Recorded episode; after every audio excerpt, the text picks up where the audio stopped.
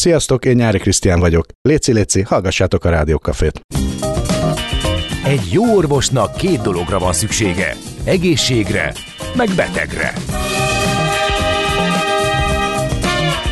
Folytatódik a minden hétköznap reggel jelentkező tünet együttes. Villás reggeli, a gazdasági Muppet Show.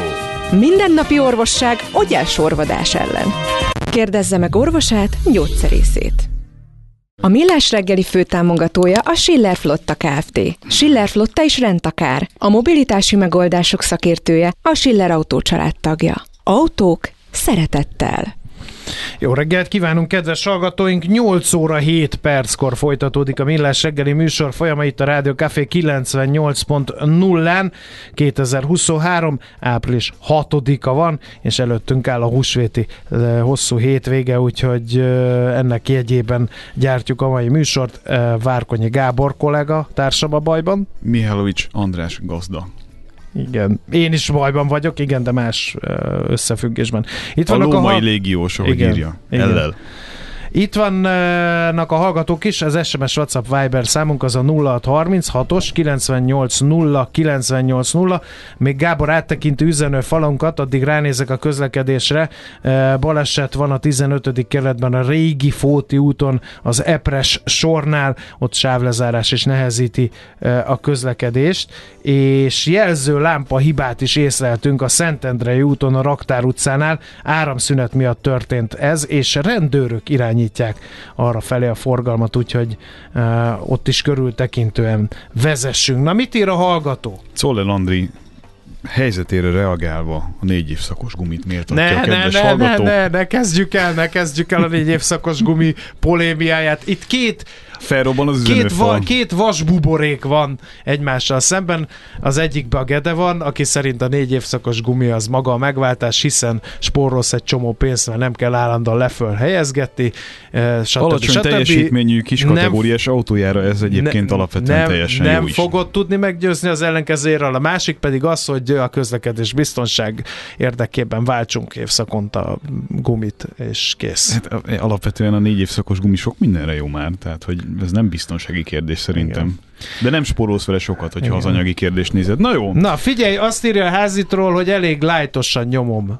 Téged kérdezett meg. Lájtosan nyomom ma reggel. Ezt kérdezi, hogy te ezzel egyet értesz-e? Én nem. Hát nem tudom, a házitról meg szedje össze magát, mert ez ide rendkívül kevés. De lehet írni továbbra is. A születésnapos hallgatót azt lényegesen, lényegesen nagyobb csinadrattával fogjuk megünnepelni, mert hogy ő azért ezt megérdemli, régóta hallgat bennünket, de most annyira frissek, annyira üdék, és annyira breakingek vagyunk, hogy el sem tudjátok hinni, mert hogy itt van a stúdióban mai beszélgető társunk Ormosi Gábor, az Autó Wallis Enyerté vezérigazgatója. Jó reggelt kívánunk, szervusz! Jó reggelt kívánunk, hallgatók! Jó reggelt! És hogy miért mondom én ezt a friss üdességet? Hát néhány órája jelent meg a 2022-es eredményetekről szóló beszámoló? Nincs még egy órája Nincs se. még egy órája se? Akkor én ezt alul becsültem. És hát gondoltuk, akkor meghívunk a stúdióba, hogy benézzünk egy kicsit a, a számok mögé, és hát ezek a számok azt mutatják, hogy rekordév volt 2022-ben, amihez gratulálunk, mert nem volt egy egyszerű év, pláne nem. Ugye a Gáborral nagyon sokat beszélgettünk erről a, a, a autópiacon, hányadik rekordév? Mert én nekem dereng, hogy már volt ilyen, és nem is egy ráadásul. Hát volt ilyen, folyamatosan rekordévet tudunk egyelőre produkálni, és erre mérhetetlenül büszke vagyok, mert tényleg 2019-ben, amikor a tőzsdei szerepléssel ezt a növekedési stratégiát elkezdtük, akkor természetesen optimisták voltunk, és természetesen hittünk abba, hogy a növekedést tartósan is um, tudjuk hozni, de azért az, hogy valóban minden évben akár duplázni tudjuk az árbevételt, és ezt a növekedést most már negyedik éve hoztuk, ugye, pont most volt a negyedik évfordulója a tőzsdei szereplésünknek, tehát hogy a negyedik éve tudjuk produkálni ezt a hatalmas növekedést úgy, hogy közben a stabilitása is növekedett a cégnek, hiszen diversifikálódott és a mérlegszerkezete is erősödött. Erre azért mondjuk a legszebb álmaimban sem mertem remélni, úgyhogy nagyon büszke vagyok, és nagyon köszönöm a kollégáknak is, akik valóban meglehetősen viharos tengeren állnak. Én meg tőzsdei befektetőként mondom, hogy ráférnek a sikersztorik a magyar tőzsdére, hogy ne csak a vízfej legyen, illetve dupla vízfej, MOLO-TP páros, több ilyen céges sikersztori, és akkor jobban megy az egész tőzsdének is.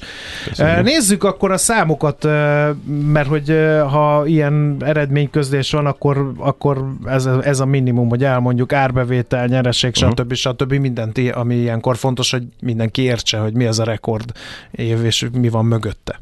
Hát ugye tavaly a konszolidált árbevételünk 270 milliárd forintot is meghaladta.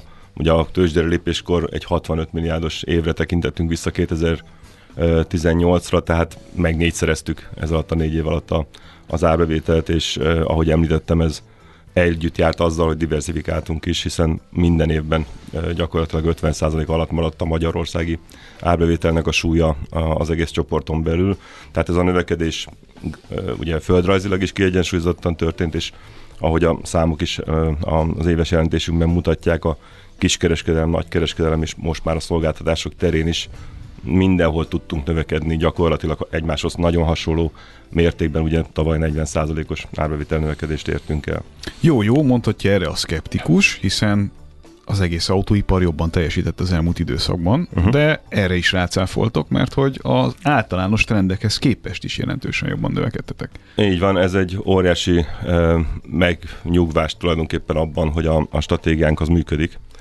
Pontosan azért, mert tudunk szelektíven növekedni annak ellenére, hogy óriási tempót diktálunk, ennek ellenére tudtunk gyakorlatilag válogatni, és mindig arra a lóra tenni az erőforrásokat, akvizícióknál is, meg a meglévő organikus fejlődésben is, ami, ami, ami a, amit a piac is visszaigazol. És ezt mi sem bizonyítja jobban, mint az, hogy nem csak növekszünk, mert erre persze büszke vagyok, és büszke, tényleg büszkének is kell lennünk, hogy most már ugye, az egész a Renault-val együtt a tavalyi évben közel 40 ezer autót, sőt több mint 40 ezer autót értékesítettünk. Tehát ez egy nyilván egy piaci súly és önmagában értékes. De az, hogy ezt a növekedést hatékonyságjavulással együtt tudtuk, és ez is folyamatos, négy, éven, négy éve folyamatosan javulnak, a, kivéve mondjuk a Covid évet, a 2020-as, de ugye az egy átmeneti visszaesés volt, és gyorsan vissza is pattant szerencsére. Tehát, hogy a tavalyi évben is az összes, tehát az EBITDA-ban és a, a teljes átfogó eredményben is érdemi javulást tudtunk elérni, az már viszont tényleg a, a, a kollégák méretetlen uh-huh. nagy munkáját dicséri. Mondok néhány olyan dolgot, ami nehezített ennek a, a eredménynek az elérését, de mennyire? Ezek a, ez az egyik, ez a bérnövekedés volt, a másik meg ezzel összefüggésben maga az inflációs környezet, ami szintén nem gyerekjáték, ha nézzük a számokat. Hát meg a kamat környezet, még akkor ezt is tegyük hozzá, talán itt az autóiparnak az egyik legnagyobb rákfenéjét. Menjünk is akkor ebben a sorrendben. Ugye a bérnövekedés az egy óriási nyomás mindenkin, tehát ugye hogy mondjam, annyiból jó, hogy az egész piacot terheli ez a e, nehézség, így ebben is lehet ugye e, végül is relatíve kiemelkedőt teljesíteni, de hát mi nagyon e, tehát ahogy a kollégáknak köszöntem meg az előbb is a teljesítményt, nagyon-nagyon fontos, hogy valóban a megfelelő emberek legyenek a megfelelő helyen, és ezzel e, nyilván a bér e, kiáramlást is meg kell ehhez támogatni, mi nálunk is jelentősen nőtt a, egyébként a létszám is, de a, az egyfőre jutó jövedelem is inflációt legalább követő módon, de átlagosan annál meg magasabbra is. Ugye hozzáteszem csak, hogy mert tényleg büszkék vagyunk a növekedésre, hogy az idei akvizíciókkal meghaladta a társaság létszám az ezer főt már. A tavaly átlagos létszám az 850 körül volt.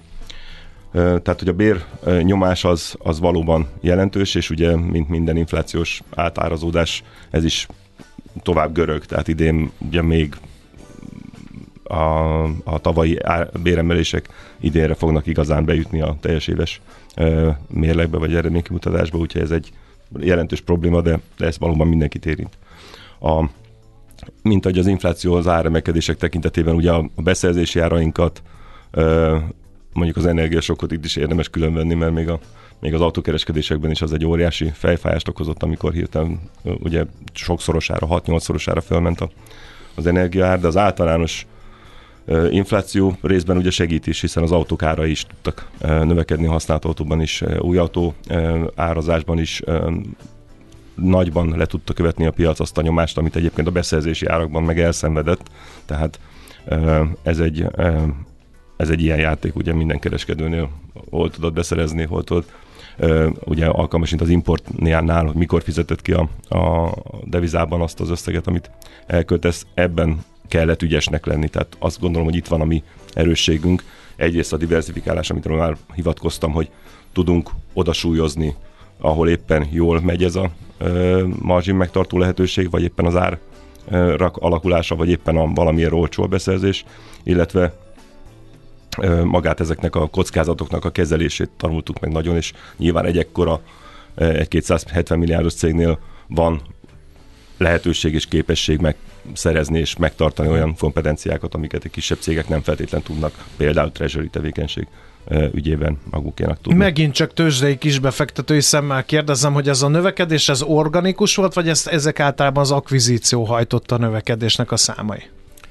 Ugye ez nálunk már ilyen definíciós kérdésé válik, mert Igen, hiszen akkor növekedtünk tranzakciókkal az elmúlt név, négy év során, hogy már minden valahol tranzakcióhoz kötődik, de És de majdnem minden részét le is feditek ugye az autóiparnak, sőt gyakorlatilag azt lehet mondani, az értéklánc, hogy az értéklánc teljes mindent, részét. Így van, így van, és ez a tranzakciók mindenhez hozzá is járultak az évek során. A tavalyi évben a, az, az emelkedésnek viszont már a nagy része ezeknek a korábbi tranzakciókat is beleértve, de organikus volt ezeknek a korábbi beépült tevékenységeknek, társaságoknak az eredményén nőtt organikusan is tényleg a, a, a piaci teljesítmény hatására. Uh-huh. Uh, hogyan alakult a profit termelő képesség?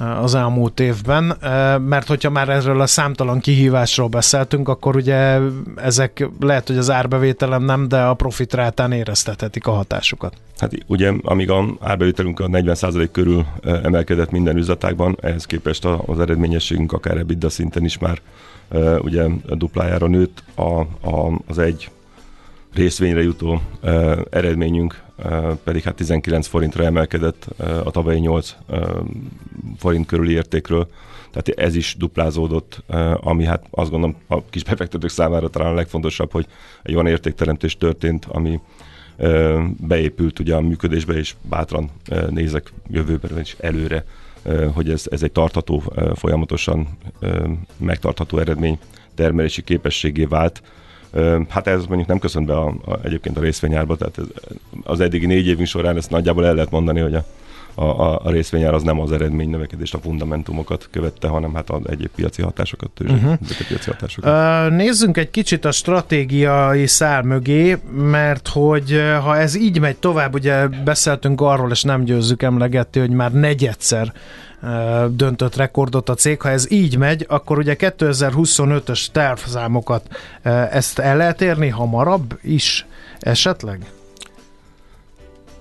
Ez egy jó kérdés, mert ugye azért kincstári óvatosságra van szükség, mert valóban vannak a piacon olyan lökések, ugye olajáról éppen az előbb is beszéltetek, tehát vannak olyan sokkok a, a piacon, eddig is voltak egyébként, amik bármikor megakadályozhatják egy, egy jelentősebb növekedésnek a, a külső körülményei keresztül a, a lehetőségét. Eddig ezeket nagyon jól tudtuk kivédeni vagy lekezelni. Én azt gondolom továbbra is ez az erősségünk. Én egyrészt, tehát ez az egyik mondás, hogy azt gondolom, hogy növekedni tudunk. A másik, hogy fontos az, hogy ugye a 15 milliárdot majdnem elérő ebidánk az volt a 2025-ös kitűzött célunk. Tehát megvan az a cél, amit már kitűztünk, árbevételben nem, ugye átározottak az autók, erről is beszéltünk már a, a korábbi beszélgetésben egy pár héttel vagy hónappal ezelőtt, mások a margin szintek, és ezek nem lesznek mindig így. Ennek ellenére azt gondolom, hogy a 2025-ös céljainkat nem kell lefelé módosítani semmiképpen. Na de fölfelé. Fölfelé módosításban pedig az óvatosság Világos. diktál. Azt tudom mondani egyébként, azt viszont határozottan, hogy gyakorlatilag annak az elérése az a mostani portfólióban, tehát ezzel az organikus növekedéssel, ami most a nálunk lévő tevékenységekben, cégekben benne van, azzal elérhető. Természetesen nem állunk meg a tranzakciókkal, hiszen a stratégiánk bizonyította a, az erősségét, érvényességét és a külső körülmények, arra az, tehát az a átalakulás az iparágban, az a konszolidáció a régióban, ami zajlik, az még a következő két-három évben ad számunkra lehetőséget a tranzakciókra, úgyhogy megyünk tovább, tehát Hogyan? valószínűleg nagyobb lesz a hogyan készültök arra, hogy, hogy fordul a piac? Tehát egy uh-huh. klasszikus pullból egy push market irányába megyünk az autópiacon. Hát ugye reméljük, hogy nem megyünk oda-vissza, ahol voltunk korábban, illetve hát minden jel azt mutatja egyelőre az iparágon belül, hogy mindenki arra felé dolgozik, hogy ez ne legyen újra, és lehető, lehet, hogy most tényleg eljött az a digitalizációs, modernizációs inflexiós pont, amikor már tényleg nem kell ugyanabba a készlet leértékelős állandó push módba visszamenni a piacnak, mint korábban volt. Mi erre készülünk. Ugyanakkor, és ez azt gondolom, hogy egy további jó bizonyítéka vagy alap arra, hogy higgyünk abban, hogy meg fogjuk haladni a, a stratégiai tervszámainkat, hogy a, a stratégiánk arra készült, hogy átalakul az, a, maga az iparág. Tehát arra vagyunk fölkészülve, és minden nap arra ö, trenírozzuk magunkat a cégen belül, hogy mi van, ha nem lesz ugyanaz, mint eddig, akkor hogy fogunk jobban teljesíteni. Eddig ez sikerült, de most is ebben az üzemmódban dolgozunk, figyeljük a, a trendeket, figyeljük a jelzéseket a, a gyárakkal, tól, akikkel dolgozunk, figyeljük a versenytársakat, és hát magunkban is van már egy olyan uh-huh. diversifikált portfólió, ami egész egyszerűen önmagában hozza fel azokat az információkat, amikre tudunk építeni legjobb gyakorlatokat. Igen, a, a Gábor mondta ezt, hogy az iparági standardek felett húz most az autóval Lisz. Uh, ez minek köszönhető? Hát ennek azt gondolom, hogy tényleg a 30 éves múltban ugye volt már uh, ezen a piacon, és hát sok márkával különböző élményünk, ugye egy száb uh, sikerek, amik uh, akkor, amikor az működött a, a a régióban, ugye mi voltunk az importőre a szábnak, akkor messze átlagos piaci elérés fölött volt az itteni teljesítménye ennek az importőri régiónak, tehát jobban tudtunk teljesíteni még a többi száb piachoz képest is. Majd amikor a gyár viszont ugye csődbe ment és más tulajdonban, más működésbe került, abból is tudtunk egy teljesen más, ugye alkatrész alapú forgalmazásban, egy teljesen más méretű piacban növekedni ráadásul. Tehát olyan tapasztalatok vannak a, a Wallis csoportban és a, az Auto Wallis menedzsmentjében, amik e, tényleg ezt a, ezt a működést, amit az előbb mondtam, hogy a diversifikációból és a állandó piaci változásra való felkészültségből, az erre való e, nyitottságból építkezik, ez, ez válságállóvá teszi uh-huh. gyakorlatilag a céget. Osztali... Egy... Ja, igen. Bocsánat, mondja. Akkor gyorsan mondom, hogy engem nagyon érdekel. Ugye vettetek egy csomó olyan céget, ami ugye nem elsődlegesen az autókereskedelemmel kapcsolatos, uh-huh. illetve más módon. Ugye itt van a, a, a jóautók.hu, uh-huh. ott van az Autolicit, vettetek flotta kezelő céget, uh-huh. ugye ez is egy viszonylag friss ügy, ezeknek az integrálása uh-huh. a cégcsoportba, az, az hogy halad, az milyen fokon van, az, az, az hogyan, tudja, hogyan tudtok ennyi mindent valahogy organikusan beleilleszteni abba, ami nem feltétlenül erről szólt eddig? Igen, ez egy jó kérdés, és napi feladat az, hogy ezt jól oldjuk meg.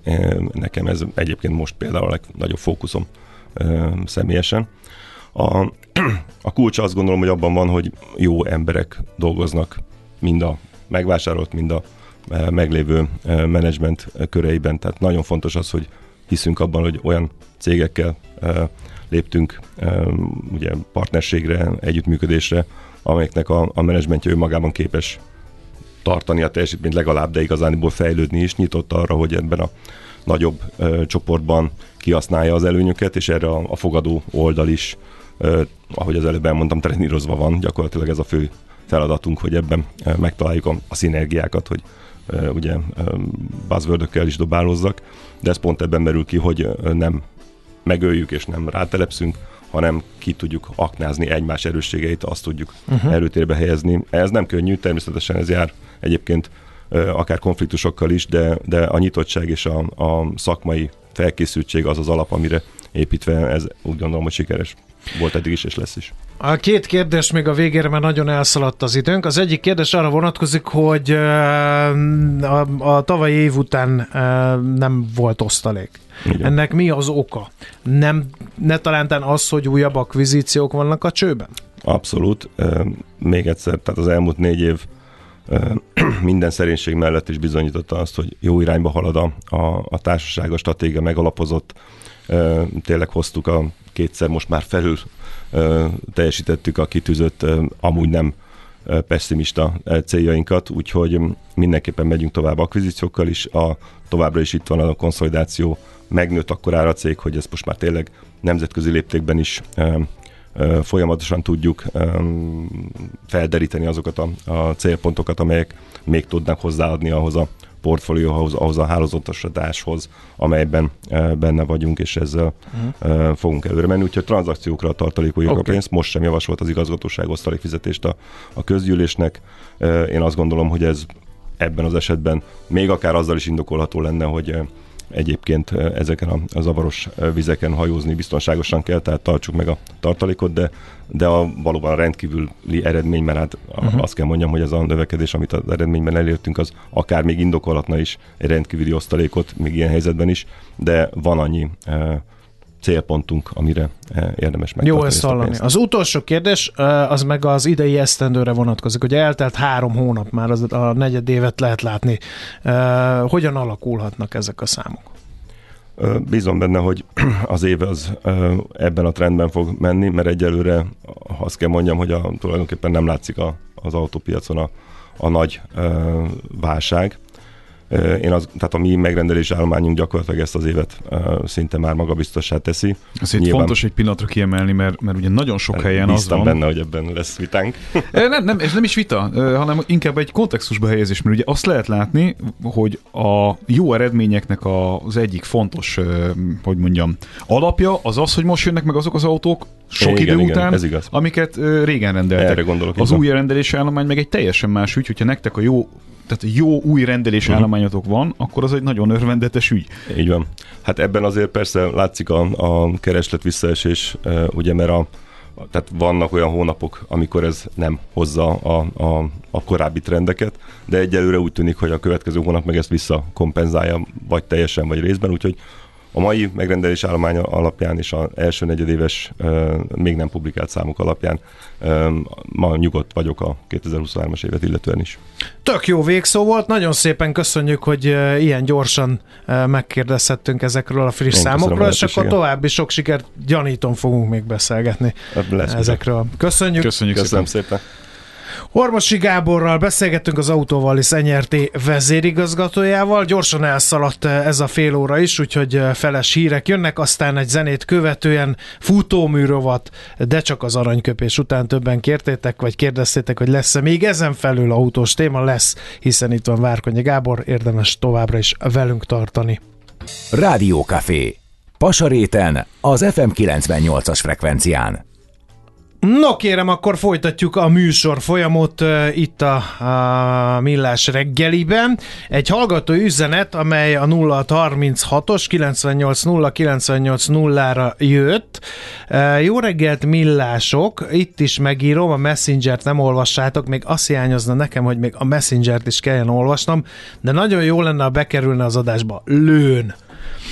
Egy hallgatótok Bea, aki már régi rádiókafés időkben is veletek volt, ma ünnepli a születésnapját. Minden jót kíván neki a sógornője is, mert hogy mi is minden jót kívánunk be a hallgatónak, és nagyon nagy megtiszteltetés, hogy ennyi év óta elvisel bennünket meg a műsorban időnként tetten érhető kilengéseket, úgyhogy nagyon-nagyon sok boldog születésnapot kívánunk, még jó egészséget, sok vidámságot be a hallgatónak, és hogy egyedivé varázsoljuk kicsit a születésnapját, azon felül, hogy a sógornőjének, Zsófinak az üzenetét beolvastuk, az legyen az, hogy az aranyköpést neki dedikáljuk személy szerint e, innen a Millás reggeliből. Hallgat csak! Jé, hát ez meg micsoda? Csak nem. De, egy aranyköpés. Napi bölcsesség a Millás reggeliben. Hm, ezt elteszem magamnak.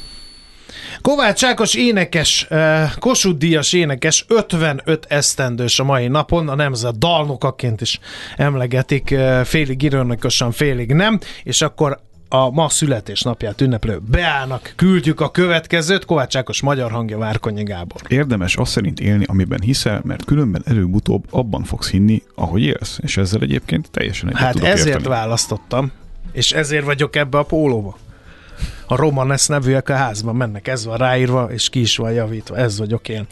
Na, de nem csak ezért gyűltünk össze, hogy verbális tűzijátékkal ünnepeljük be a hallgatót, hanem... A műszer neked egy fal, a garázs egy szentély. A sebről a váltó jut az eszedbe. Zavar, ha valaki ellel mondja a rükvercet? Akkor neked való a futómű, a millás reggeli autóipari rovata. Hírek, eladások, új modellek, autós élet. Kressz. Na, tiéd a pálya, apa!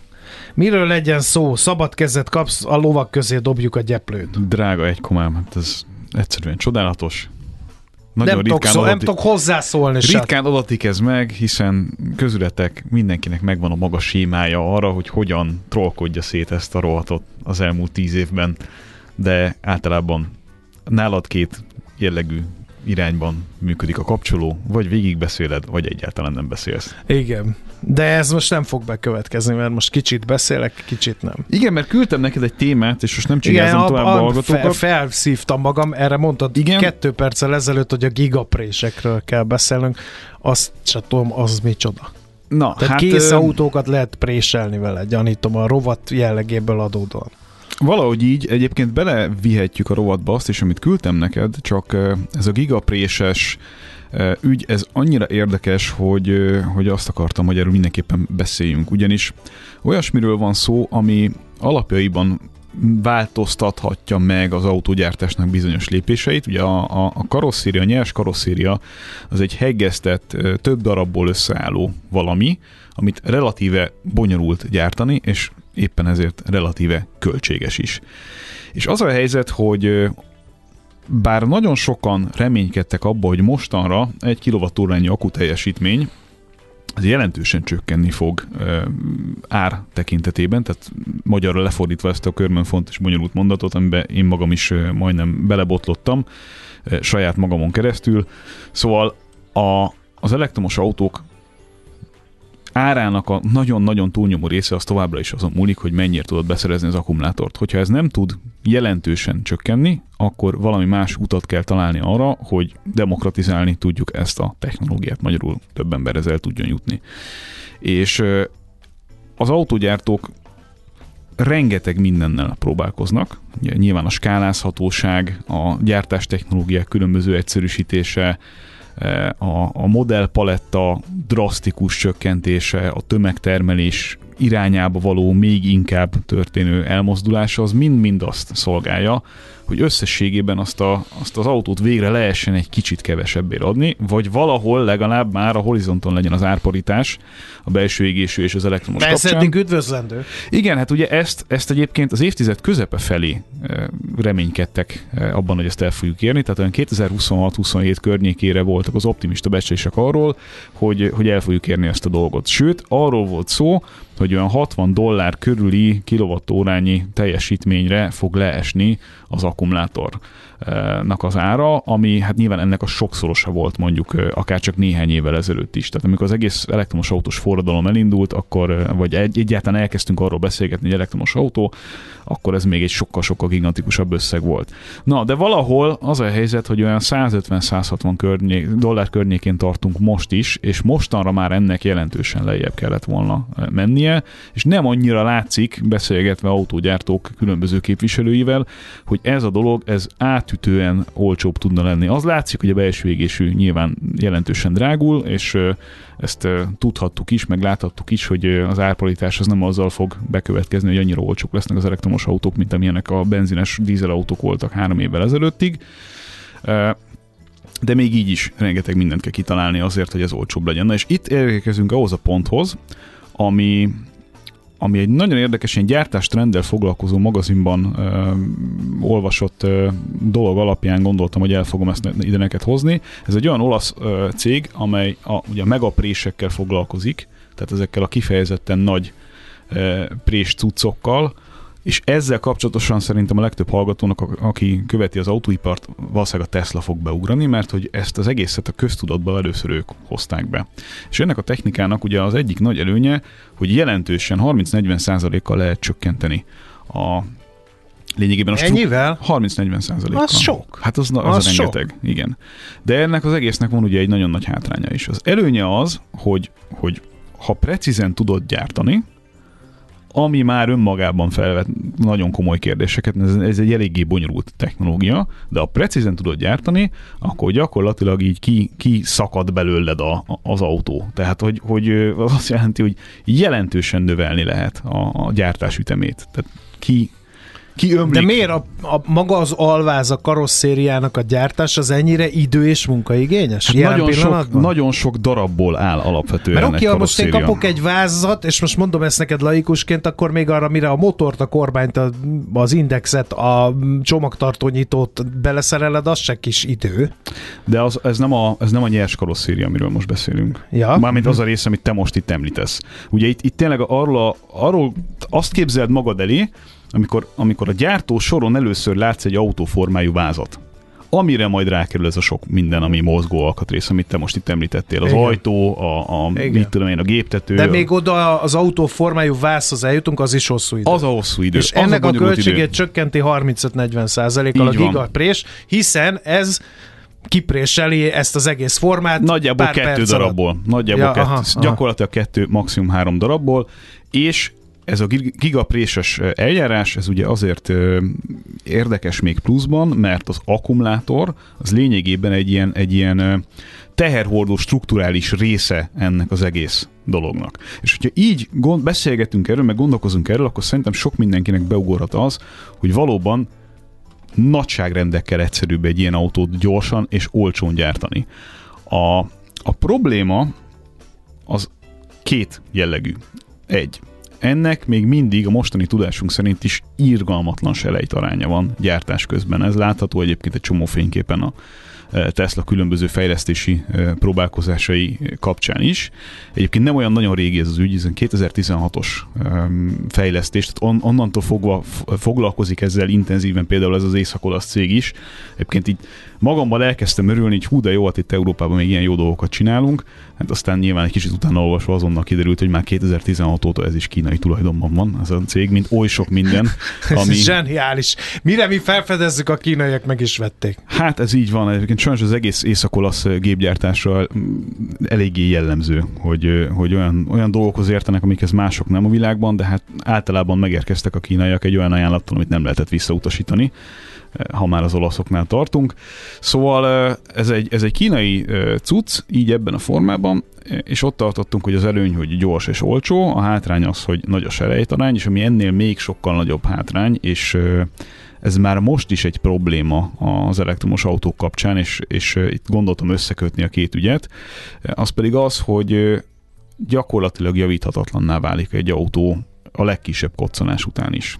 Mert amíg egy, egy ilyen vászszerkezet úgy van összerakva, hogy ez számos alkatrészből van összehegezgetve, úgy nagyon-nagyon egyszerű, vagy jelentősen egyszerűbb, ugye részegységeket. Tehát akkor itt totál kár, hogyha valami történik. Gyakorlatilag. Nem lehet kihúzatni, vagy mit szoktatok van, mondani, amikor a padon mondják. Tehát ez van. egy, egy, egy, egy homogén valami, az, ha az sérül, akkor hát Főleg- ez nem éppen a fenntarthatóság Na, irányába hát tett a- lépés, és az anyagtakarékosság, és az újrahasznosítás, és a stb. Pontosan ez az alapvető probléma, amit egyébként a biztosítók ö, egy része is kezd pedzegetni. Hát egyfelől vannak ö, olyan helyek, ahol már nagyon jelentősen drágább a biztosítás egy-egy elektromos autóra. Az Egyesült Államokban átlagosan 27 százalék. Ugye erre a válasza egyes gyártóknak az, hogy saját biztosítást csinálnak. Az is egy, az is egy működőképes dolog, tehát ez is egy teljesen jó ügy, csak a számok azok, azok relatíve elszomorítóak. Egy, egy brit céget, egy brit újrafelhasznál- újrafelhasználással, meg, meg roncs feldolgozással foglalkozó céget interjúoltak meg ennek az ügynek a kapcsán, ahol a saját besésük szerint 95% azoknak az akucelláknak, amiket gyakorlatilag meg kell semmisíteni, vagy hát be kell darálni, ugye újra lehet felhasználni bizonyos mértékben, de gyakorlatilag be kell darálni. Azokban az autókban, amik ott állnak náluk, és egy minimális sérülés miatt gyakorlatilag leírta őket a biztosító, azok teljesen intakt és jól működő ügyek. Tehát jól működő akkumulátorok. És ugye az egésznek a, a, a problematikája az abban áll, hogy amikor legyártasz egy akkumulátort egy elektromos autóhoz, akkor tényleg egy, egy nagyon nagy széndiokszid kreditet veszel föl, amit hogyha megújulóból tankolod az autódat, akkor elég gyorsan vissza lehet hozni. Tehát ugye az egész elektromos autózás egyik nagy érve az az volt, hogy összességében széndiokszidot, széndiokszidot fogunk megtakarítani a teljes közlekedési ciklusban, hogyha beleértjük ennek az egésznek a, a, az ökoszisztémájába a megújulót, meg a, az okos újrafelhasználást, meg az ilyeneket. Na most, ha tömegével fogunk leírni egy-két-három éves autókat, akkor gyakorlatilag a széndiokszid mérlegünk az, az szét fog esni. Tehát akkor, akkor rosszabb lesz. Mint akkor ahogyan... van elektromos autó, a bontásról, meg a akkumulátor pazarás, pazarlással kiöntjük a gyereket a vízből. Így van. És a ezért itt, együtt és a vízzel együtt is. Ezért itt fontos, hogy ebből megint ne ideológiai vitát csináljunk, hanem, hanem próbáljunk meg értelmes szabályozói oldalon valamit tenni annak érdekében, hogy megfékezzük ezt a trendet. E, ami alatt azt értem, meg a szakemberek, nálam ehhez jobban értő szakemberek is azt szorgalmazzák, hogy legyenek bizonyos javíthatósági elvárások konstrukciós szinten. E, ez az egyik meg, megközelítés, vagy az egyik szabályozói ügy, amivel mindenféleképpen foglalkozni kell. A másik meg, hogy ahogyan az akkumulátor diagnosztika fejlődik, ugye még mindig ott tartunk, hogy az autóipar történetéhez képest az elektromos autózás az egy nagyon-nagyon-nagyon újkori és nagyon rövid múltra visszatekintő dolog, legalábbis az, ahogyan most ismerjük. És az akkumulátor diagnosztika sincs még feltétlenül abban az állapotban, hogy minden ilyen dolgot okosan és ügyesen meg lehessen állapítani. És ez alatt itt meg megint csak, hogy valami kontextus adjunk, azt értem, hogy a legtöbb autógyártó egyszerűen biztonsági megfontolásokból adódóan azt mondja, hogy ha egy autó bekerült valamilyen közlekedési helyzetbe, ami sérüléssel, légzsákrobbanással, pirotechnikai e, dolgok, feszítőknek a, a, az aktiválásával járt, akkor eleve azonnal zárja az akkumulátort, tehát áramtalanítja az akkumulátort, és általában már eleve annak a költsége, hogy ilyenkor újra aktiváld ezt az egészet, Eh, az szereléssel, műszerezettsége, stb. már olyan összegeket ér el, hogy lehet, hogy igazából nincs is fizikai sérülés, de nem feltétlenül éri meg megjavítani. Ugye van egy országokon, országonként eltérő, és ez ügyben majd egyszer egy biztos, biztosítási szakembert érdemes megkérdezni, de vannak ilyen szabályok, hogy a javíthatósági határ az hogy néz ki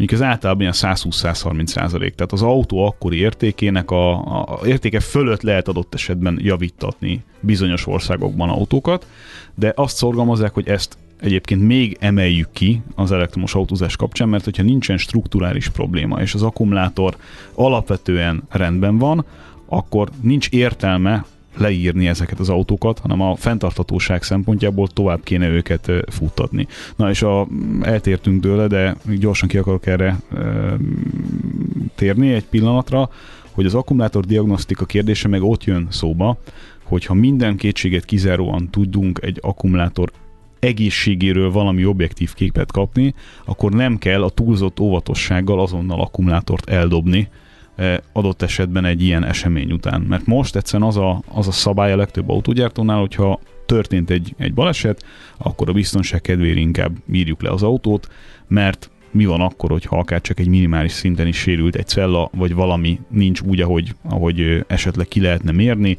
és akkor tűzveszély, vagy egyéb probléma, jobb az egészet inkább a biztosítónál leíratni.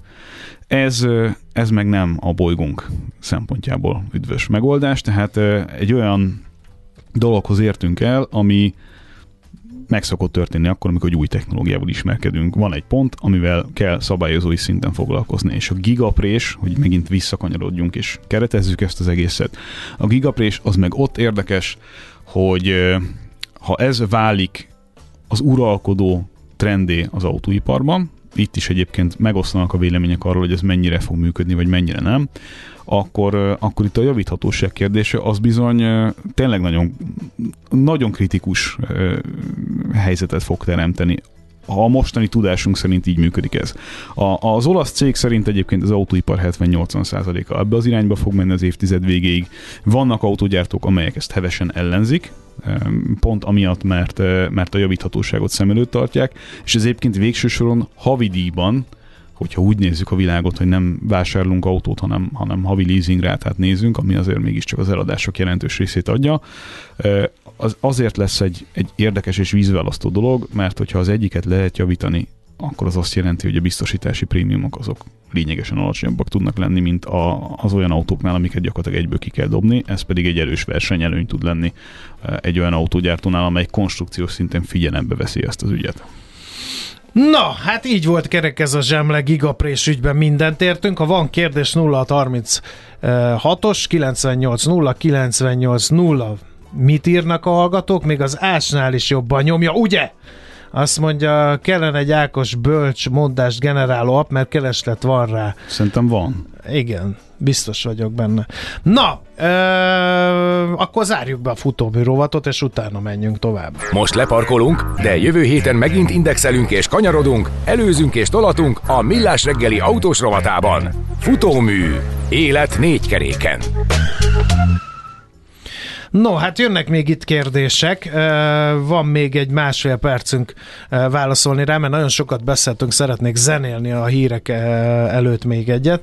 Úgyhogy ha gondolod, akkor olvas meg be néhány hallgatói üzenetet, hadd éljenek. Hát alapvetően ugye ezekről a préses dolgokról volt szó. Oké, a préselés és a költségcsökkenés, de mi lesz a javításokkal? Igen, hát erről, erről beszéltünk. beszéltünk, igen, igen. A akus autó kapcsán azt hallottam egy szervizvezetőtől, hogy egy légzseknyitás ütközés után a akupak csere is kötelező. Hát igen, pontosan, pontosan ezekről volt szó, hogy, hogy ez nem egy, nem egy fenntartható megoldás, hogy azonnal akut kell cserélni akkor, hogyha egy minimális probléma előfordul ezekkel. Oké, okay, na, akkor uh, mi legyen még? Van-e még esetleg uh, Amúgy ez miért ne lehetne megoldás, azt még válaszoljuk meg. Miért ne lehetne megoldás, ha nem lehet javítani a gigapréses elemeket, akkor miért ne lehetne cserélhető az egész elem? Ha az olcsó, hát, a fém pedig újra felhasználható. Mert, ez maga az autó lényegében, tehát ez a váza, és hogyha ennek strukturálisan tartó eleme az akkumulátor, tehát gyakorlatilag úgy kezd elképzelni, mint nem, nem biztos, hogy ez a jó, jó példa, de ahogy egy, ahogy egy iPhone-nál össze van rakva gyakorlatilag az akkumulátor a telefonnal. E, ugyanígy ezeknél a, az újabb generációs villanyautóknál is egy, egy megbonthatatlan egység az akkumulátor és a karosszéria bizonyos értelemben. És ha ez így van, akkor meg nem is javítható ebben a formában. Pontosabban gazdaságosan biztos, hogy nem éri meg e, javítani. Tehát ez meg gond. Tehát ez meg egy, ez meg egy rohadt nagy gond. Na, akkor most jön uh, Gabriels One and Only, utána pedig uh, Czoller Randi és a hírek, majd jövünk vissza. IT rovatunkban 50 éves az első mobiltelefon hívás, erről fogunk beszélgetni.